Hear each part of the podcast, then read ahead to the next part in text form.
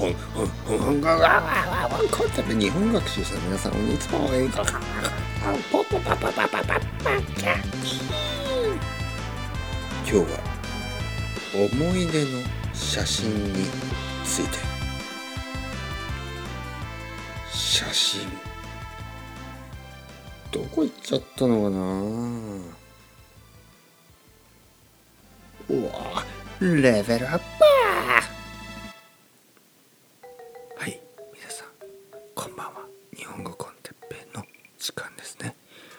元気ですか？僕は元気ですよ、えーだからいつも言ってるじゃないですか。あんまり大きい声が出せないと。いやあんまり大きい声を出すと本当変な人が近所に住んでいると思われるのでちょっと大きい声が出せないんですね。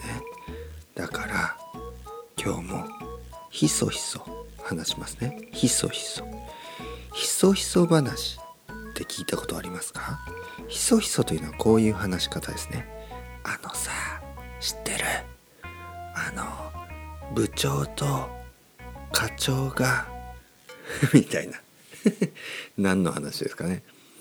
部長が女の人でも男の人でもいいし課長が女の人でも男の人でもいいし両方とも男でも両方とも女でもどっちでも誰どういう人でもどんな人種でももちろん構いませんが何か何か怪しいことをしているのかもしれないですね。楽しいですね。そういうゴシップが。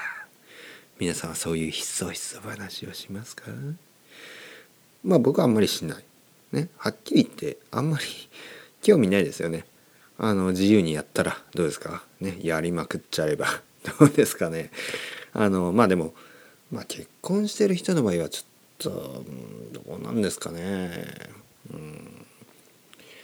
まあまあしない方がいいと思います。まあまあまあまあ、まあ、人のまあそうそういうことはあのモラル的な話はあんまり、えーここで知ってもしょうがないですから。まあまあまあまあまあまあ。今日はねえーそんな話をしたいんじゃなくて、えー今日したい話はですねえーっとあれですよ。あれあれ。ねこうやってね忘れた時にねこういう言い方をしますね。あれあれですよ。あれあれ。あれあれあれ。あれ言ってもあんたわかんないじゃない。いやあれだよあれ。あれちょっと忘れちゃったな。今日何話したかったんだっけ？あれあれあれ。ね。あれとか言ってもわかんないですね。もちろん覚えてますよ。今日は思い出の写真について話したいと思います。皆さんは昔の写真がありますか？写真撮ってますか？ね。ちゃんと保存してますか？家の中にありますか？アルバムフォトアルバムですね。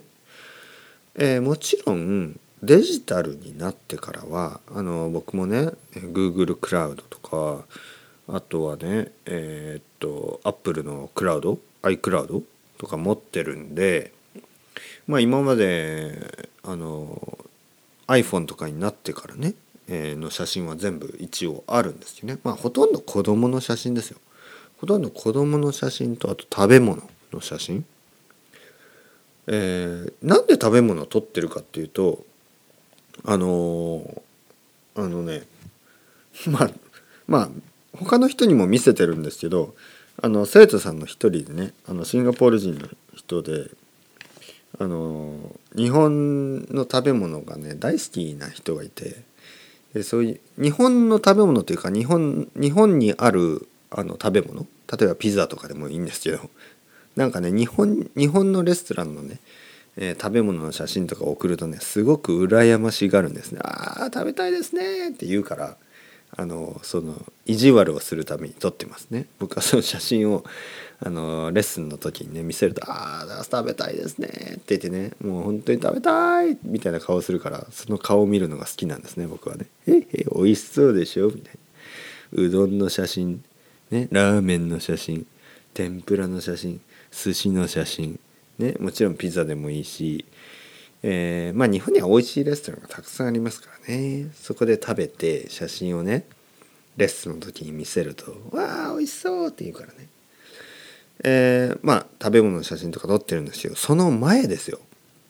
あの僕がねえーっとね高校生とか大学生の時の写真ってほとんどっていうか全然ないんですね。